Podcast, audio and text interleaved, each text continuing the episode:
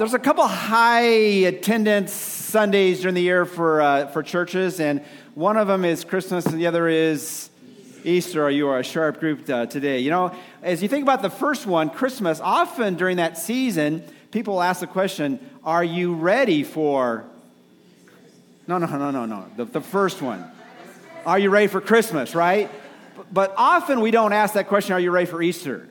And usually because there's so many things we're trying to buy or put up or uh, whatever it might be. And so we, we don't really think about that much preparation for getting ready for really the greatest event in all of history, and that is the Resurrection Sunday. Uh, but really, what we want to do this, this morning, as well as throughout the week, is, is really think about the idea of getting ready, or to put it another way, being prepared. In fact, this whole message is going to be given to you by the letter P uh, because we're, we're talking about Palm Sunday, and the idea here is preparation for Passion Week. And, so we really want to be ready for what God has uh, for that day in which we celebrate the victory that was won.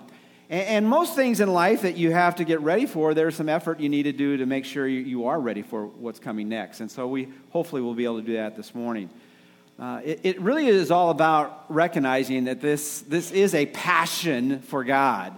This event in which Jesus came, and uh, you've all been memorizing the verse for the month, uh, being found in appearance as a man, he humbled himself by becoming obedient to the point of death, even death on a cross. And even though in many ways we celebrate Christmas and a lot more glamour and lights and uh, activity, this is the event. And, and, this is really why he came. Uh, the one who was born came to die and not die in the natural way, but to give his life away for us. And in, fact, if, if we don't really reflect upon the cross at all, we're not really ready for the one who died on the cross and then rose again. So hopefully, this particular time together on this Sunday, and also as we think about preparing our hearts through prayer, and if you can't make it on Wednesday, you can still, you can still what? Some of you are still like, like Dan, who came in and said, I'm really tired, and I'm, I can barely keep my eyes open. And I said, I have a lot of grace and mercy for you. Get, get awake. All right. So uh, if you can't come on Wednesday for our prayer meeting, you can still still still pray. And, and also, you think about inviting people. And I had an opportunity to invite people already for Easter, and there are common responses to that sometimes. Well, I, I can't come on Easter because I'm going to be out of all right, now you're helping me out a little bit. I'm going to be out of town. If they say that to you and you really care about them, so, well, that's, that's all right. You can care, come the, the Sunday after. You can say it a little bit better than that. You can come the Sunday after so we can be inviting people every Sunday because every Sunday is an inviting Sunday because we want people to hear about Jesus. And, and really, the, the big draw is not me. The big draw is you because they come here and they get to see loving people. People really care about others, and you can be friendly to them and, and really show the love of Christ by just being concerned about those who are here. But as we think about what God wants us to be, He wants us to all be members of God's family. He wants us to be ministers in God's church, and He wants, wants us all to be missionaries in God's community. And it really all begins by praying, praying for people. And then as God gives you opportunity, then you uh, maybe share uh, a word about your faith or, or make an invitation. And, and really, it's open every day to be able to do that as we think about just being representative of God's family. But this morning, what we want to do, we want to prepare our hearts by the way that happened in that first century, where, where at the appointed time, Jesus showed up in a triumphant way, and sometimes this particular Sunday is called the triumphant entry of Jesus into Jerusalem. And so, as we prepare our hearts to do that one more time, let's, uh, uh, let's pray together again. Father, we thank you for your word that speaks in our lives, and I, I really pray as we do think about preparation.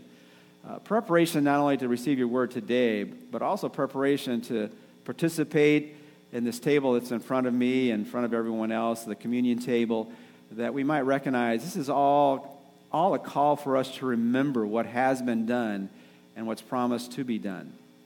And so easy to, to just run through life, but Father, I pray in the, in the spirit of what you want us to be all about, that we really reflect on what's really important. And we praise in Jesus' name. Amen. Uh, this is a kind of a high Sunday in many ways, particularly in, in more ritualistic churches. It's, it's Palm Sunday, and we're going to do some special things to close the service as well. But as we think about that, Palm Sunday is, is the day in which we celebrate Jesus coming and coming down in Jerusalem and, and really living his last week and, and preaching one more time to draw people unto himself. And, and as we think about this morning, I invite you to turn to Matthew chapter 21. And, and we're, for many of you, this is a familiar event in the life of Jesus. But as you think about it, Jesus has uh, been here now in the first century about 33 years. The first 30 years, most of what he had been doing was in obscurity. It was all done privately. There wasn't a whole lot going on in his life in terms of, of God portraying the message. And even when he, he went from going private to public, often he would, he would slow down people in terms of responding to him and because he was, he was focusing on what was going to happen this week and what was going to happen on that particular Friday, in which we call Good Friday, not because it was good for Jesus, because it was good for us. You can still help me out in case I'm not preaching well. It was, wasn't necessarily good for Jesus, but it was good for us because Jesus died for us. And, and so as we think about that this morning, it all started off with what we call Palm Sunday, in which we'll, we'll read about it this morning, where people came in, and, and not only was Jesus coming in on the, on the, on the back of a colt, uh, uh the, the foal of a donkey, is that the people were throwing down their garments and they were also waving what? Palm trees. Now, I, I want to share something with you because when you come to church, it's always nice if you, if you learn something, right? Well, I learned something this week I, I never read. I probably had read it before, but it didn't register. But but if you think about that which is waved, and we always call them palm branches, but one source I read said they might not have been a palm tree in which they got the, the, the branches, it could have been a willow tree. So, you know, Willow over here afterwards say, Thank you for the day that we came to celebrate your name, right? So we, we could have called it Willow, Willow Sunday, you know, rather than Palm Sunday. But, but it was really symbolic of, of that which was used to proclaim the salvation of God and delivering his people. But this morning, let, us look at it, and I only have a certain amount of time because we're going to spend additional time, particularly in this service, thinking about communion. But really, what I want to do is, is, is focus on right responses to Palm Sunday and all of Passion Week. And, and the reason it's called Passion is because it shows the passion of Jesus for us. His, his love poured out in such a way that it wasn't just spoken about, but it was demonstrated not only in his life, and his willing to sacrifice his life for us. But as we think about all the events of that, that last week here, uh, there's things God wants us to remember, and that's, that's the key word for the communion table. And I'm going to try to blend some of these things this morning. Is you think, well, how can I take communion the right way? How can I make sure I'm spiritually up to snuff to, to, to really get involved in what God wants us to be involved in? Well, the key word is, is to remember, is to remember who it's all about and what was done. And, in many ways, that, that's the focus of any of us who've been in church or around this book for any length of time. We, we forget more things than we remember. Now you're helping me out a little bit. Right? We, we forget a lot more things we ought to remember. There's some things that you just can't contain all the time and bring it back to the frontal part of your brain, but there's some things we should never forget.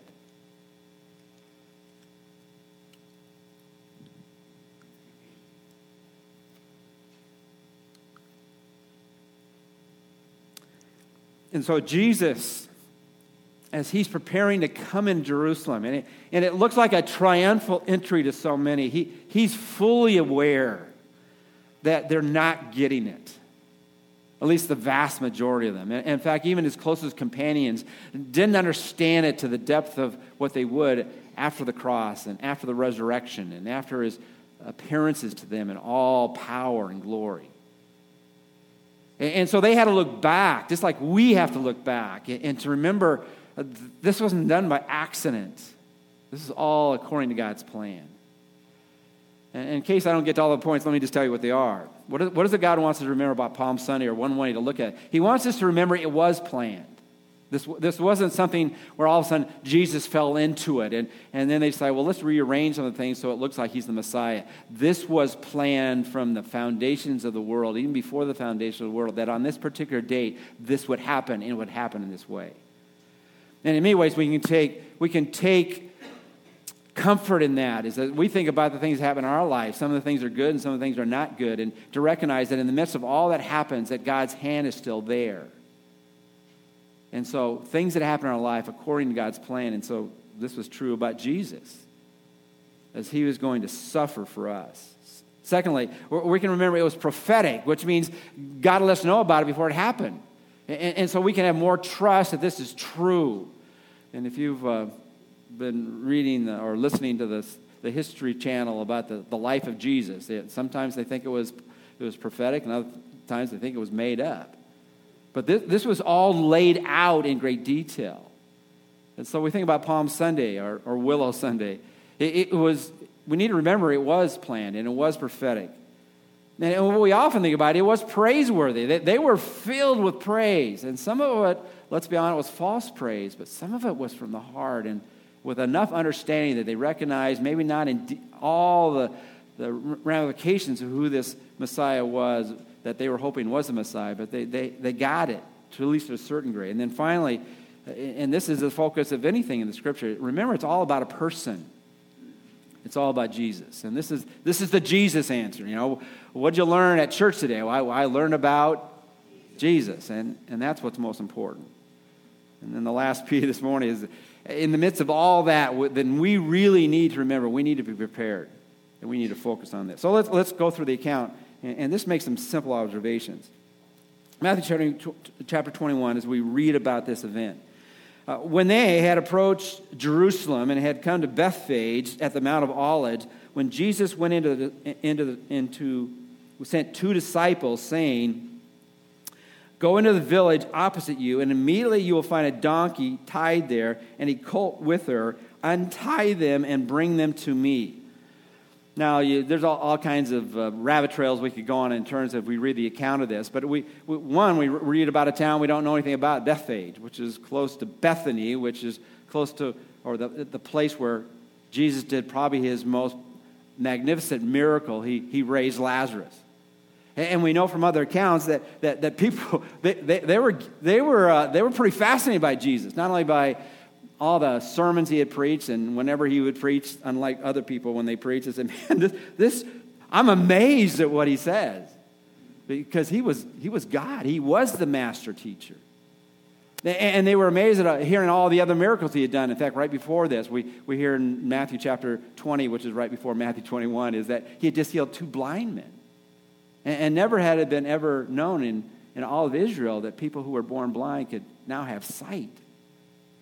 And so they had come out to see him in Bethphage, but, but now Jesus was going to enter into this place that many had warned him, don't go there because they will take your life. And no one ever took Jesus' life, he gave it away. But even as we think about Palm Sunday, uh, the details were all planned out. And it says that he, he takes two of the twelve and says, I want you to go into the, the town and I want you to steal a donkey. Does anybody want to volunteer for that? But that's really what he was saying here. Go, go, go seize a donkey, and, and also there's going to be a colt there, uh, and untie them and bring them to me. Now, as far as we know, he didn't give me any other instructions. Well, he does in another account. He does, and, and the natural response would be if you were the two picked of the twelve. First of all, he said, "Can you let somebody else go rather than me?" But after you were assured by Jesus, he wanted you to be the ones to go. You said, "Well, how, is this going to happen? This will look like I'm stealing." And he simply says, just tell them the master has need of it. Now, we don't know exactly how he aligned this up. Had he gone an earlier time and talked to him? Most people don't think that. It's just quite possible that he recognized the ones that you were going to take the, the donkey from, the foal uh, being the colt. And, and when they heard that it was the master who needed it, it God would move in their heart to say, let him have it. And sometimes when we look at things, how, how can things work out? Have you ever been there? There's just no way this is going to work out. But God can make it work out. And we can see that in so many different ways. And we can even see on this, on this preparation for Palm Sunday, the triumphal entry, that, that it was all laid out, but according to God's timing. And as we think about God's timing, Galatians 4 4, why did Jesus come at this particular time? In Galatians 4 4, it says, God appointed this time to send forth his son, born of a virgin, to come and enter into history, to invade history, as the one who would humble himself, even to the point of giving his life for all of us. Then, even as he began his ministry in Mark chapter 1, verses 14 and 15, this is right after John gets taken, it, it says that he began to preach because it was the time for him to present the message of repent and believe in the one who's come for you. So, as we think about Palm Sunday, as we think about the branches that were waved and the clothes that were put on the ground for that donkey to walk over, and, and let, us just, let's just be honest, what is that picture? If you were to take off an outer garment and to place it on the ground for the donkey to, to walk over, you are really symbolically saying, like, I am submitting my life to you. And if you, if you want to walk over my agenda and my, my priorities and my purposes, you have ample right to do so. And I am showing this surrender to you even as you come in. So, what do we want to remember about Palm Sunday? It's all planned. And all the things that happen in the life of Jesus have been laid out. But you also want to realize that it was prophetic. Look at verses 21, 4 through 7. Uh, this took place to fulfill what was spoken through the prophet. And I'll just stop here. As you think about describing the life of Jesus, there was basically two priorities. One is to do the will of his Father who's in heaven, and we, we see that just even at the Garden of Gethsemane when he prays that prayer. If there's any way to take this cup from me, but not my will be done, but your will be done. And that was throughout the life of Jesus. And the second reason, we can see this throughout Scripture, is that he came to fulfill that which was written in the past. All the prophetic truth. So that people would be without excuse, recognizing that he was who he claimed to be. And here's an example of that. This took place to, to fulfill what was spoken through the prophets. Say to the daughter of Zion, and that, that's just a code word to say, Say to the, the people of God, say to the people of Israel, Behold, your king is coming to you. Now, the next phrase is somewhat of a, a, a shock to people because this is not how kings normally came. Gentle and mounted on a donkey, even on a colt, the foal of a feast of burden. We, we find in one of the other gospel accounts this colt had never been ridden on, which is not usually the, the, the best way to make sure you get from point A to point B. But he had everything planned and the power to play, uh, carry out that plan. The disciples went and did just as Jesus had instructed him and brought the donkey and the colt and laid their coats on them, and he sat on the coats. And this is prophetic because this had long ago, and probably most of your Bibles even make note of that, this had been prophesied in Zechariah chapter 9, verse 9. And, and this was a, a, marked picture that he's not going to come like a lot would, of, of, royalty would come into a particular location. He's not going to come in some white stallion or some royal chariot. He's going to come not in, in the demonstration of power and glory, but he's going to come gentle and humble.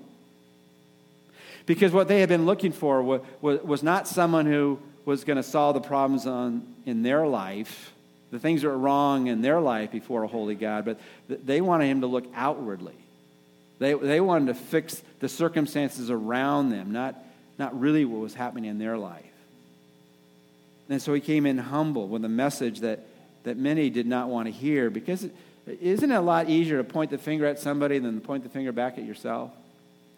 And so, so Jesus comes in this way. And it was prophetic in the point that it happened right at the point in time in history.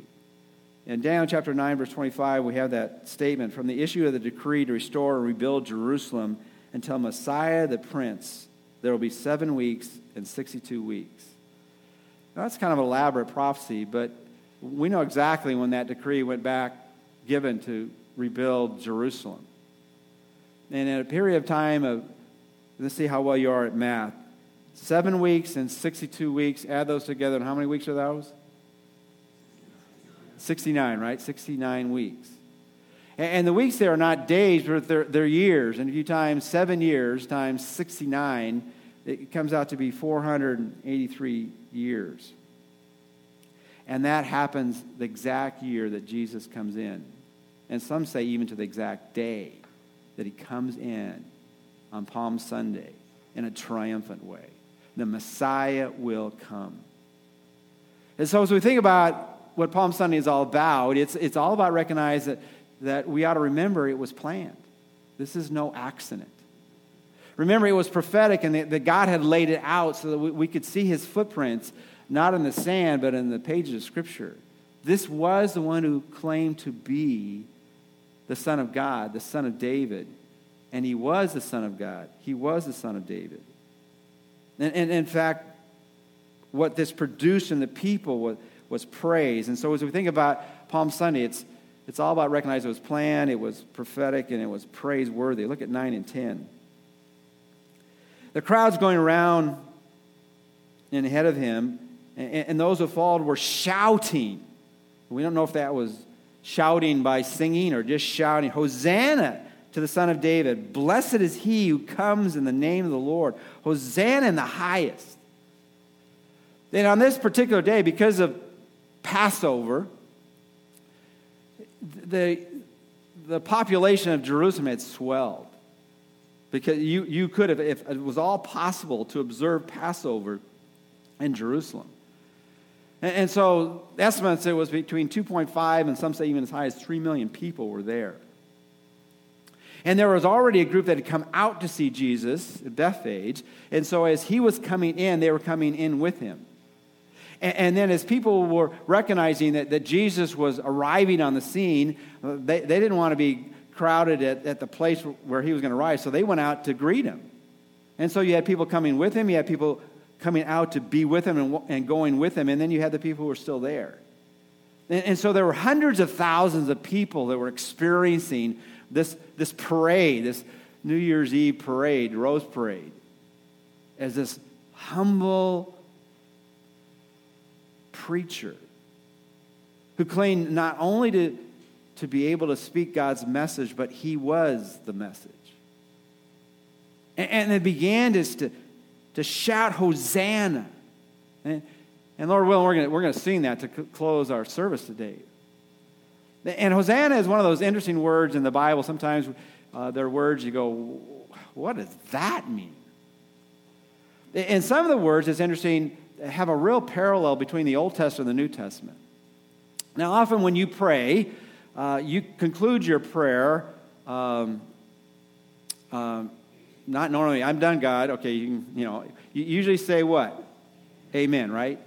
I don't know if you know this, but amen is a Hebrew word. They pronounce it a little bit differently. They, they say amen. And as the New Testament writers, and as God led uh, the, those to record what he wanted us to do and to understand, they would write the end of their prayers in Greek with the word Amen. And as we think about throughout the world, when they translate Scripture, and we know particularly in English, we, we didn't really translate it. We what's called, the Bible says calls transliterated. So the same word that's used in the Old Testament for "I'm done with my prayer," okay, Amen, Amen, in the Hebrew and in the Greek, in the English is exactly the same. Now, there are a couple places in the New Testament where Amen is translated. It means uh, truly. When Jesus said, Truly, truly, I say to you, it's Amen, Amen. Truly, truly. And so when you pray a prayer, when I pray a prayer, and I really mean what I'm praying, and I believe that God is listening and can respond according to his will, when I sign off and say Amen or Amen or Amen, depending how you want to say it, tomato, tomato, okay, is that you're saying this is true. This is a true expression of my heart, believing that you have heard me and that you will answer it according to your will. Well, the reason I go through that long rendition is because this word Hosanna, that's the same type of experience that we have. It's Hosanna in the Old Testament, in the Hebrew, it's Hosanna in the Greek language, and now it's Hosanna in our language. And, and what's interesting, this word has, has taken on a variety of shades of color, you could call it is that it could be one of two things. In fact, it's used in both ways. One, it could be an expression of what the word actually means. And what it actually means is save now or do save. In the, New, in the New American Standard, if you go to Psalm 118, which is what they were probably reading or singing uh, in that particular day, at this particular time. In Psalm 118, it, it says, do save the one who's coming in. Blessed is your name. Do save and do save now. And so it's a, it's a, it's a cry out to God. We are in desperate need. We want to be delivered. We need to be delivered. Do save us. Save us now. It is also a word that has now become simply a, a synonym for praise. So as they, as they saw this one coming in, they, they were simply praising the one the one who was the son of David, same idea that the, the, uh, the ones who were healed of their, in, in um, Matthew chapter 9 of 25 of their sight, is that they were crying out to the one who was the son of David. They weren't just crying out for a miracle worker, they were crying out to the Messiah, the one who had come. And they were either asking them not only deliver them from their physical sickness, but even more so from the sickness on the inside and they were proclaiming praise as well. So, as we think about what Palm Sunday is about, it's not just to, to remember a, an awesome story about someone coming in. People are waving palms or willow branches, or, or they're throwing down their garments to, to, to, to illustrate, I'm surrendering yourself, but it's much, much more. It's recognizing that, that He has come not, not just to make this day a little bit better, but make the rest of your eternity better. Because He alone is the one who can save you. See, what, what they were really hoping about, that, that, that somehow this Messiah that, that had shown power, I mean, he had power, that he would slay the Romans, that he would take those who were burning them down with all the taxes and, and all the requirements of being under a, a power beyond their power. That he would save them, he would deliver them now. But Jesus came not to, not to slay the Romans, but to save the Romans and to save the Jewish nation. The nation did not remain, it, it got judgment in 70 AD, but he came to save Jewish people. And we need to remember that even for America. We, we have no idea what God's going to do with America. But we do know that. We don't know if he's going to save America, but we do know he wants to save Americans. And, and we need to be just like those. Remember, this is why he came. He came to seek and to save that which was lost. And that is deserving of all praise. And then finally, we need to remember it was all about a person. And hopefully, hopefully we haven't, haven't missed that. I've been trying to weave that through everything I've said this morning. Because in verses 10 11, we, we simply have this. When he had entered Jerusalem, all the city was stirred. You could not miss this. You know, I, I miss things all the time. I trust me. I, you know, I, people people, well, I won't go through stories, but I, I'm, you know, my family will say, hey, did you see this or did you hear that or whatever it might be? And I go, no, you know, right on my head. I, I didn't get it, okay? But you could not miss Jesus coming in. And they were steered and they, they asked a basic question Who is this? Who is causing all this commotion? We're here for Passover. How can anything trump this? It's like, you know, trumping Christmas. How, you, you don't miss Christmas, do you? But, but something came up at Christmas time, at Passover time, at, at, a time in which they were remembering that the greatest deliverance of, of, from God of the people of, that were following Him, deliverance from Egypt. And, and, and now we, we've lost our, our perspective. We're, we're now thinking about this peasant coming through into Jerusalem from a town that no one knows about, Bethphage. And the crowds were, were saying, This is the prophet Jesus from Nazareth in Galilee. Now, saying Nazareth wouldn't be very impressive to many of them. Can anything good come out of Nazareth? couldn't, you, couldn't you just skip that? Are there sometimes you're with people and, you, and, and maybe they know you pretty well and maybe they remember some of the things you've done or should have, should have done or some of the things you wish you could forget and no one forgets and they always remember and can, you, can we don't have to bring up that again? You know? And, and this could be one of the things that Jesus didn't have that kind of ego problem, but, but they said, This is Jesus from Nazareth. Now, they got the right, he was prophet. He was the prophet. He wasn't just a prophet. And really, this speaks about a passage, and I've got it wrong in your outline. It's Matthew 16, um, 13 through 17, or 16 and 17. I, just, I just make mistakes in my outline just to let you know I'm not perfect. Some of you think I am. But it's uh, Matthew 16, 16 and 17. And really, it's the, it's the background, uh, which is a great reminder. And in fact, if you go to Israel with us uh, this, this year, Lord willing, uh, we're going to be right in that spot where that question was, was asked. Who, who, who, do men, who do men say that I am?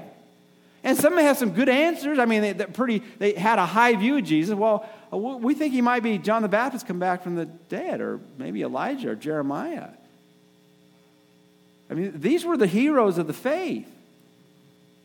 But they were the wrong answers. And so he, he turned to them, and it happened to be Simon, always willing to give his opinion. He said, Well, who do you say that I am? And God the Father had supernaturally revealed that to him, at least at that particular moment. He might have th- not have thought about it before, but he knew it right then. You are the Christ, the Son of the living God. And so, as we think about Palm Sunday, it's all about God revealing himself again because everything he does is planned. Everything he does is, is a fulfillment of what he has said before. It's prophetic. Everything he does is worthy of heartfelt praise because what he is doing is way beyond the things that we would hope for, which is help me get a parking spot, right? I'm, I'm here to deliver you from the penalty of your sin and, and give you my presence 24 7.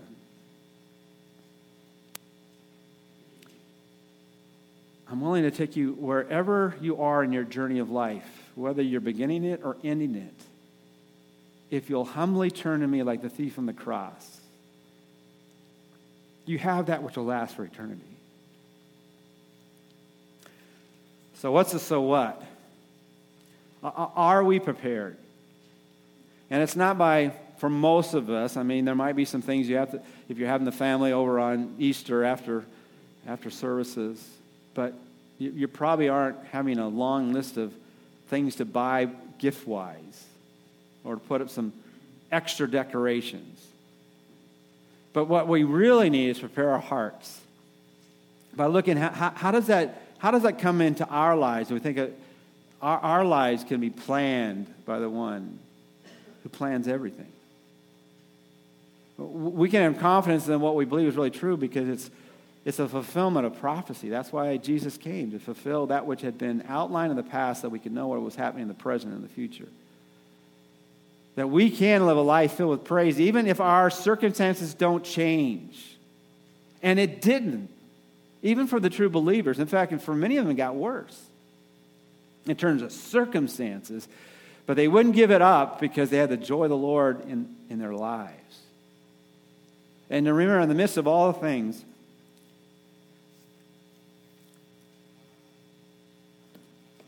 that can get us off what's most important. It's all about a person. And they begin to remember this one that everybody came out to see, and then most of them missed it after the crucifixion and after the resurrection and after all the appearances of Jesus, there was a multitude eventually that came to know Jesus as more than some prophet in the past coming back to life. But he truly was God the Son who came to deliver us from everything that separates us from him. So, as we think about preparing, one of the ways God wants us to prepare is, to, is again, to remember. And really, that's what the Lord's table, the supper, is all about. I put in your outline this morning a, a couple of passages you could read through, and we'll just turn to one of them. But in 1 Corinthians chapter 11, Paul puts it plainly. What, what is this all about? Is it just another religious ritual? No, it, it's, a, it's an object lesson that will f- compel us to reflect on what has been done and, and how that should impact us now into whatever days we have in the future here before we meet him face to face. And so Paul writes in 1 Corinthians chapter 11 For I received from the Lord that which I also delivered to you, that the Lord Jesus, in the night in which he was betrayed, took bread. And when he had given thanks, he broke it and said, This is my body, which is for you. Do this in remembrance of me. In the same way, he took the cup also after supper, saying, This cup is the new covenant in my blood. Do this as often as you drink it in remembrance of me.